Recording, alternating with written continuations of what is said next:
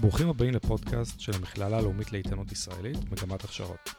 אני גלעד ברגמן, ובכל פרק אדבר עם מומחות ומומחים ממגוון תחומים שונים. אז אה, איתי פלג, מה נשמע?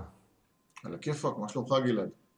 בסדר גמור. אז אני אשמח, לפני שאנחנו נתחיל להציג uh, טיפה מה אנחנו הולכים לדבר היום. בוא נדבר רגע עליך, מי זה איתי פלג?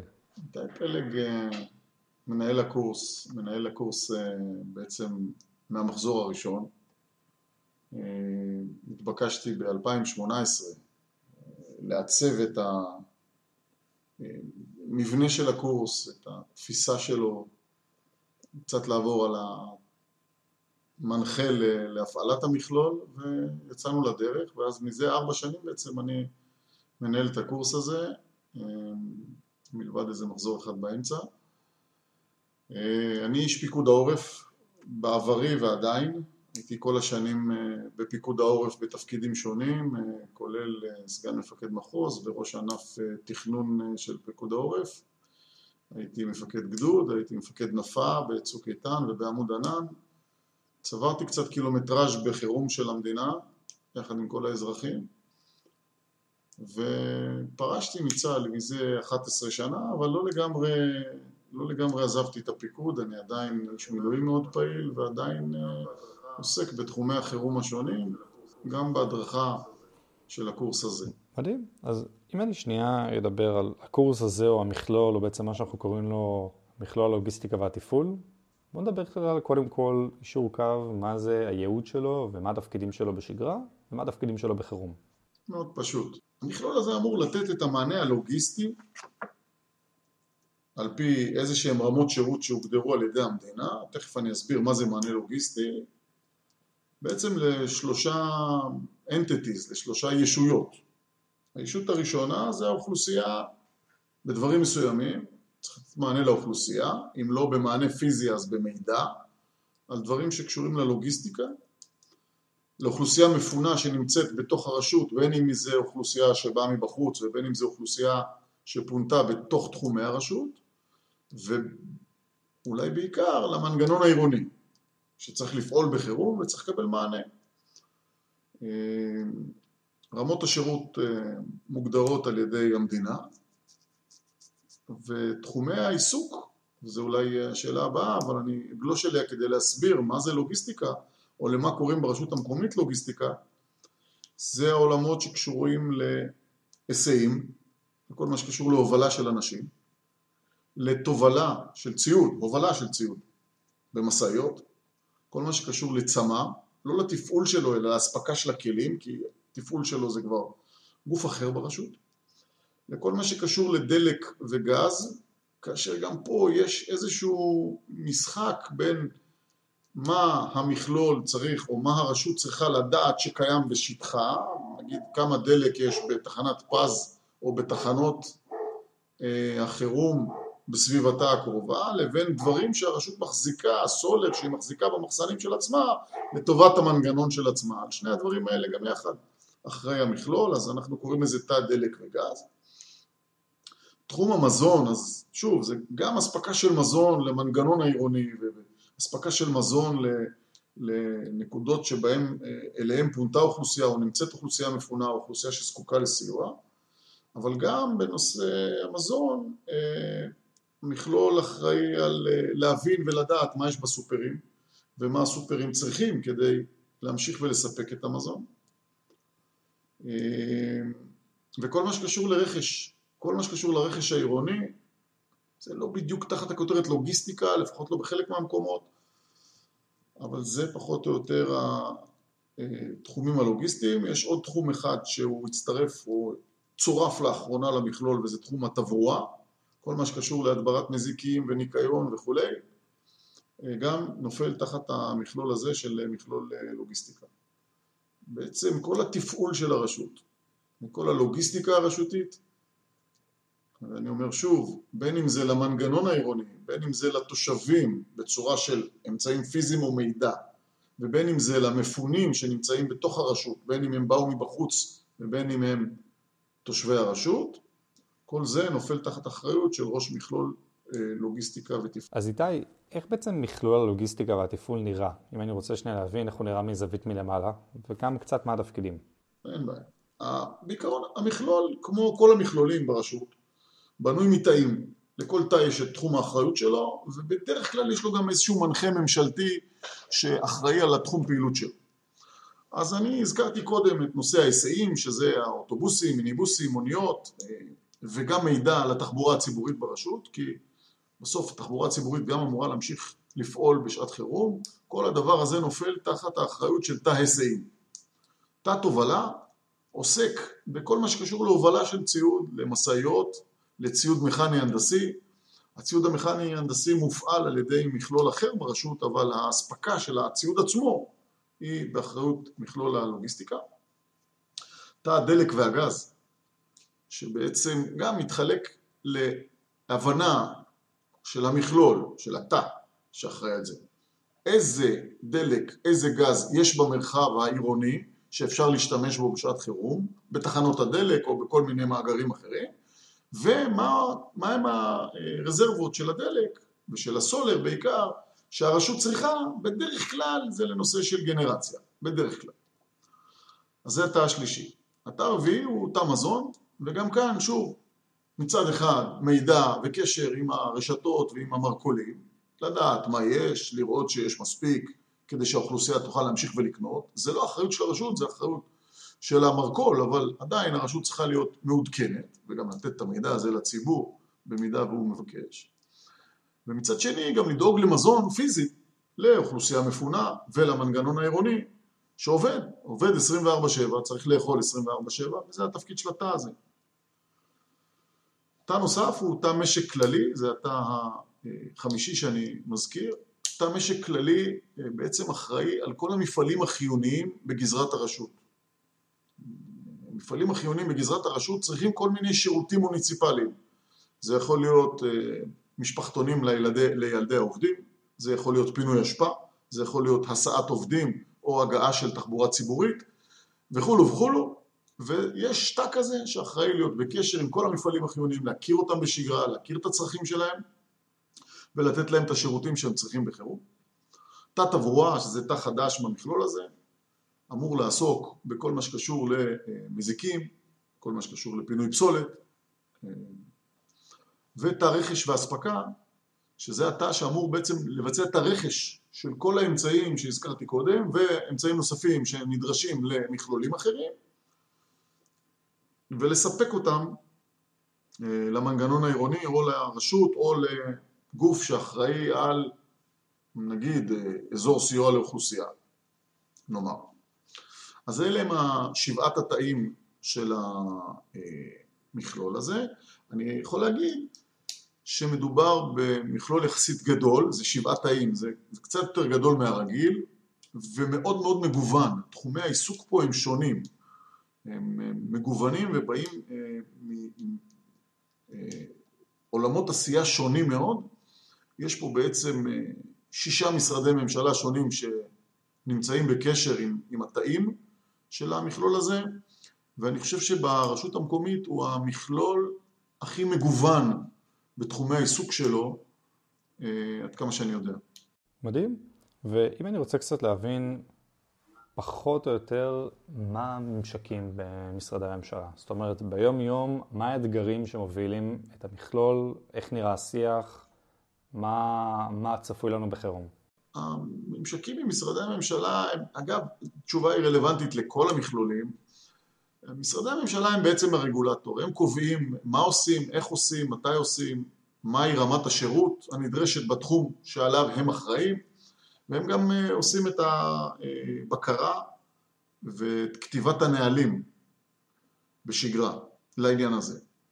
אז משרדי הממשלה הרלוונטיים פה הם תחבורה, כמובן שהזכרנו את ההיסעים, את התובלה, ואת הפנים שחותך הרבה מאוד תחומים והרבה מאוד תאים, ואת משרד הבריאות ומשרד איכות הסביבה שעוסקים בכל מה שקשור לתחומי הפעילות של תת-תברואה, ואת משרד הכלכלה שעוסק בנושא של מפעלים חיוניים, ומשרד האנרגיה, שמתעסק אה, בתחום האנרגיה באופן כללי, אבל אה, אנחנו ממנו ויחד איתו לומדים את המשמעויות בתחום הדלק והגז.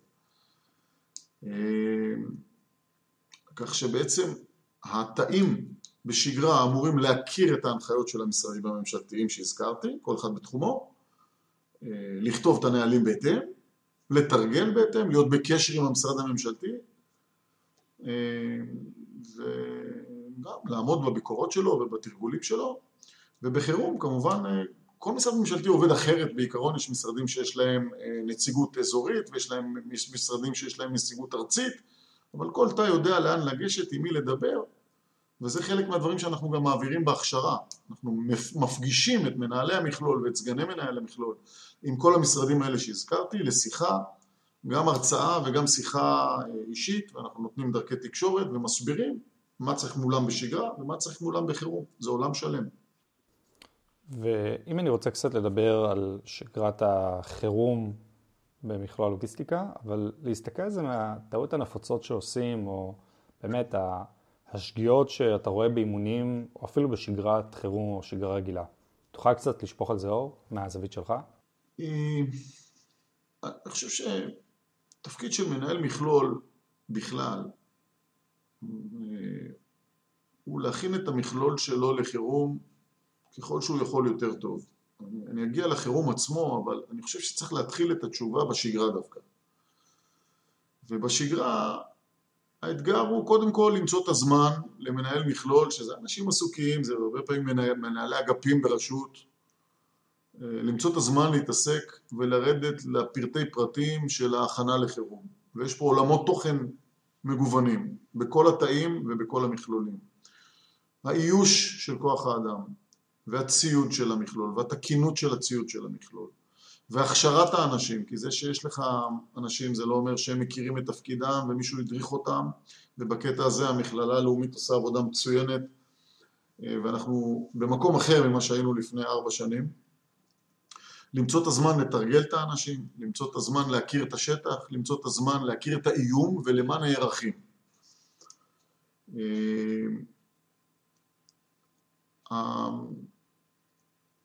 השוני הוא מאוד גדול בין רשות לרשות וכל רשות בונה את מכלול הלוגיסטיקה שלה בצורה קצת שונה.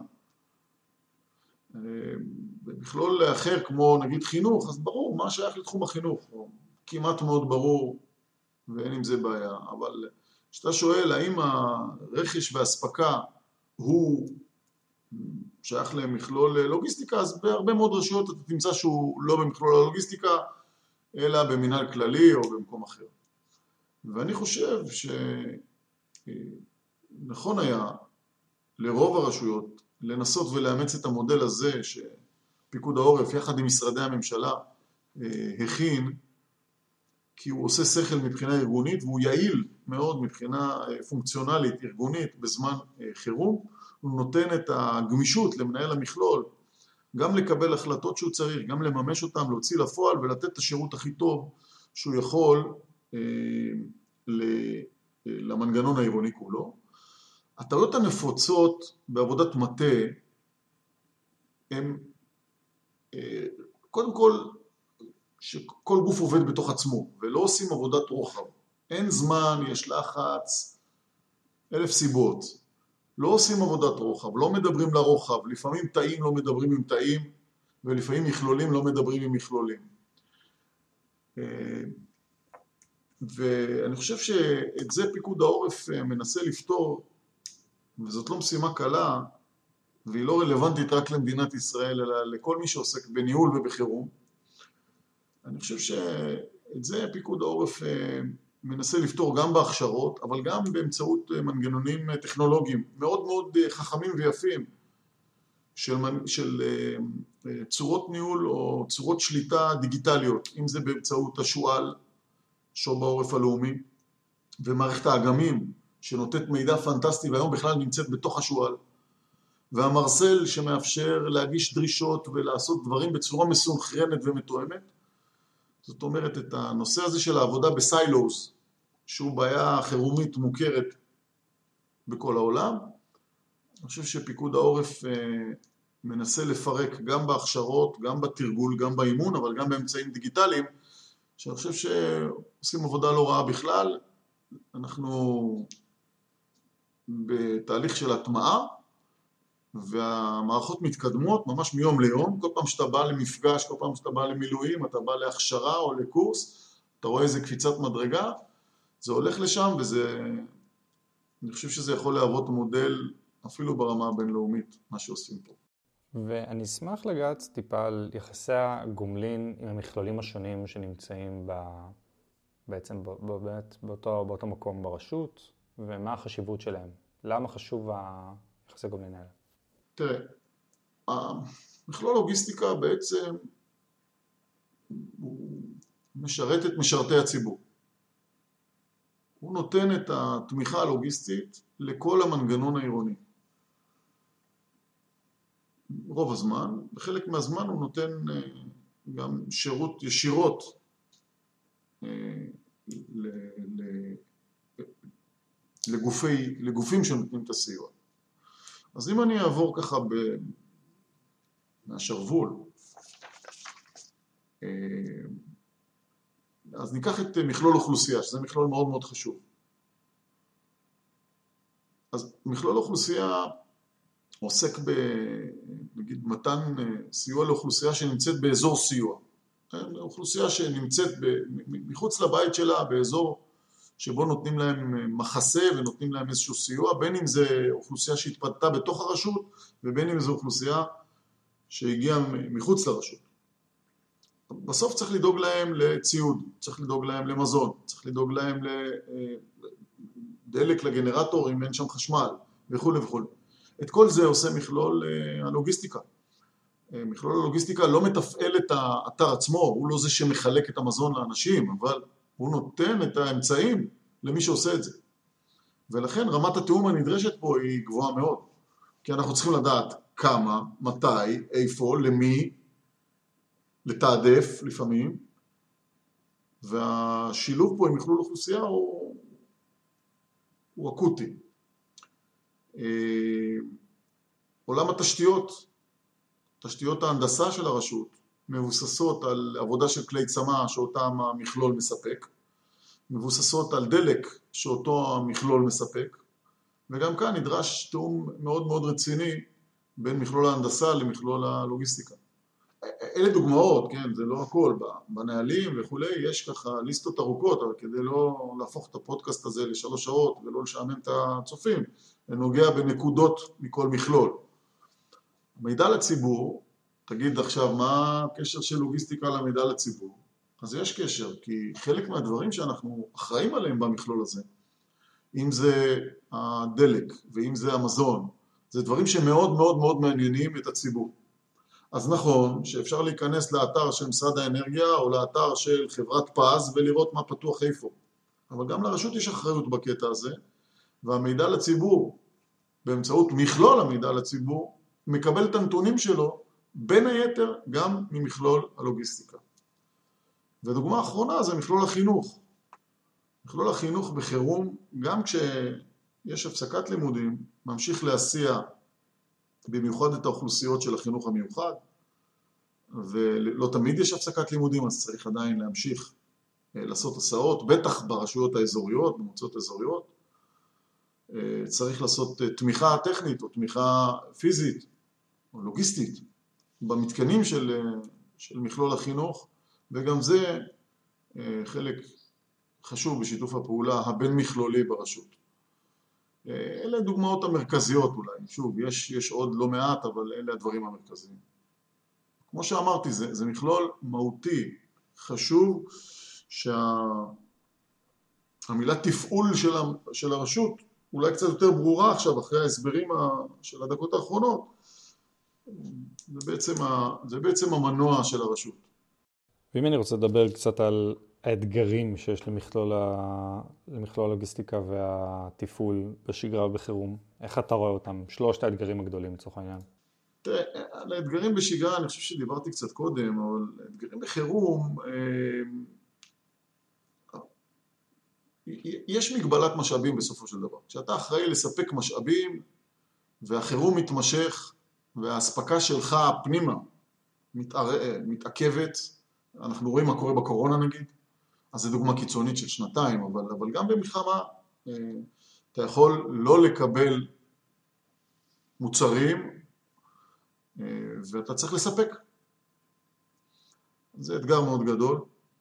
האתגר הזה, אם אתה מחלק אותו לחלקים, אז אתה צריך לדאוג בשגרה שההסכמים שלך יהיו בנויים לחירום, ושהספקים שלך יהיו ספקים שיודעים לעבוד בחירום. אה, בעברית המקצועית זה נקרא אה, מפעלים חיוניים, אתה צריך לוודא שהספק המיועד שלך הוא, הוא בכלל מפעל חיוני ושהספקים שלו הם גם מפעלים חיוניים. ואז אתה אולי תוכל לעמוד ברוב הביקוש שיהיה לך בחירום. אה, יש הרבה מאוד אה, דברים שאתה, שקשה לצפות אה, בתחומים הלוגיסטיים כי יש באמת מגוון רחב מאוד של, של עיסוק ואנחנו לא, לא בטוחים שאנחנו יודעים לצפות ולהנדס את כל הדברים שצפויים לנו בכל התחומים למרות שיש יש עבודות חקר ויש ניסיון להגיע עד הסוף עם, ה, עם התרחוש של הדבר הזה, אבל תמיד יהיו הפתעות. אבל אני חושב שאחד הקשיים זה באמת לשכנע את מנהלי המכלולים, או שכנוע עצמי של מנהלי המכלולים ושל מנהלי התאים, אחרי שהם עושים את ההכשרה במכללה, אה, שהם מוכנים לאתגר הזה מבחינה מקצועית, שהם יודעים מה צריך לעשות, ומשם לגשת לכתיבת הנהלים ולתרגול של האנשים שלהם ולאיוש המערכות, הדרך היא קצרה. כשאתה יודע מה אתה צריך לעשות, כשאתה יודע מה, מה התורה, כשאתה יודע מה הדרישות של משרדי הממשלה, כשאתה יודע מה אתה צריך לתת למכלולים האחרים, יותר קל לך להפשיל שרוולים ולהתחיל לעבוד, וזה מה שאנחנו מנסים לעשות בהכשרה. לדחוף אותם, להעביר אותם את המדרגה של חוסר הידיעה לתוך ביטחון עצמי ב, בידיעות שלהם, ב, במקצועיות שלהם, אל תוך עשייה שממילא תשפר את המקצועיות ואת הידיעות במורד הדרך או במעלה הדרך, איך שאתה רוצה. מדהים, ואנחנו מגיעים לקראת סוף הפרק, ואני אשמח uh, תמיד לסיים איזשהו נקודת, uh, נקודת זווית שלך באמת על כל הנושא של העתיד, המכלול הזה, או מה צופן לנו בדברים הקרובים, מה הדברים שאנחנו צריכים להכיר, להתעדכן, וחשוב להכיר. אה, כן, יש לי פרספקטיבה של כמה שנים עם המכלול הזה, ובשיחה שהייתה לי, או בשיחות שהיו לי לאחרונה עם מנהל המכללה, אלוף משנה אמיר בן דוד, אה, המלצתי, אבל הבנתי שזאת הכוונה ממילא, להיכנס להכשרות גם של התאים. כי כמו שהבנת, אני מקווה שכמו שהמאזינים שלנו הבינו, התאים הם תאים מאוד מאוד מקצועיים. שמחייבים הכרה של התחום, הכרה של הרגולציה, הכרה של היכולת של מה שהם מספקים. והמכללה הולכת עכשיו לאיזושהי צורה של הכשרה גם של מנהלי התאים, ואני חושב שזאת תהיה קפיצת מדרגה נוספת. עשינו קפיצת מדרגה לפני 4-5 שנים כשהתחלנו להכשיר את מנהלי המכלולים, והיום אני חושב שרוב מנהלי המכלולים בארץ הם בוגרי ההכשרות, וזה הבדל של שמיים וארץ בין מישהו שהוא בוגר הכשרה למישהו שהוא מצוי, מכיר, תרגל, אבל לא עשה הכשרה מסודרת. והקפיצת מדרגה הזאת שבוצעה ברמה של מנהלי המכלולים והסגנים הולכת עכשיו עוד צעד לרמה של מנהלי התאים וכאן דווקא במכלול לוגיסטיקה ודווקא בגלל שמדובר בשבעת תאים ששונים מאוד אחד מהשני ומדברים על תחומי עיסוק שונים וכל כך מגוונים דווקא העובדה שאלוף משנה אמיר בן דוד מתכנן לעשות הכשרה לרמת התא היא משמחת מאוד, היא בשורה חשובה וזה איזה מין אה, המשך של המהפכה בתחום המקצועיות בעורף בישראל. מדהים, איתי פלג, תודה רבה. גלעד, תודה רבה לך.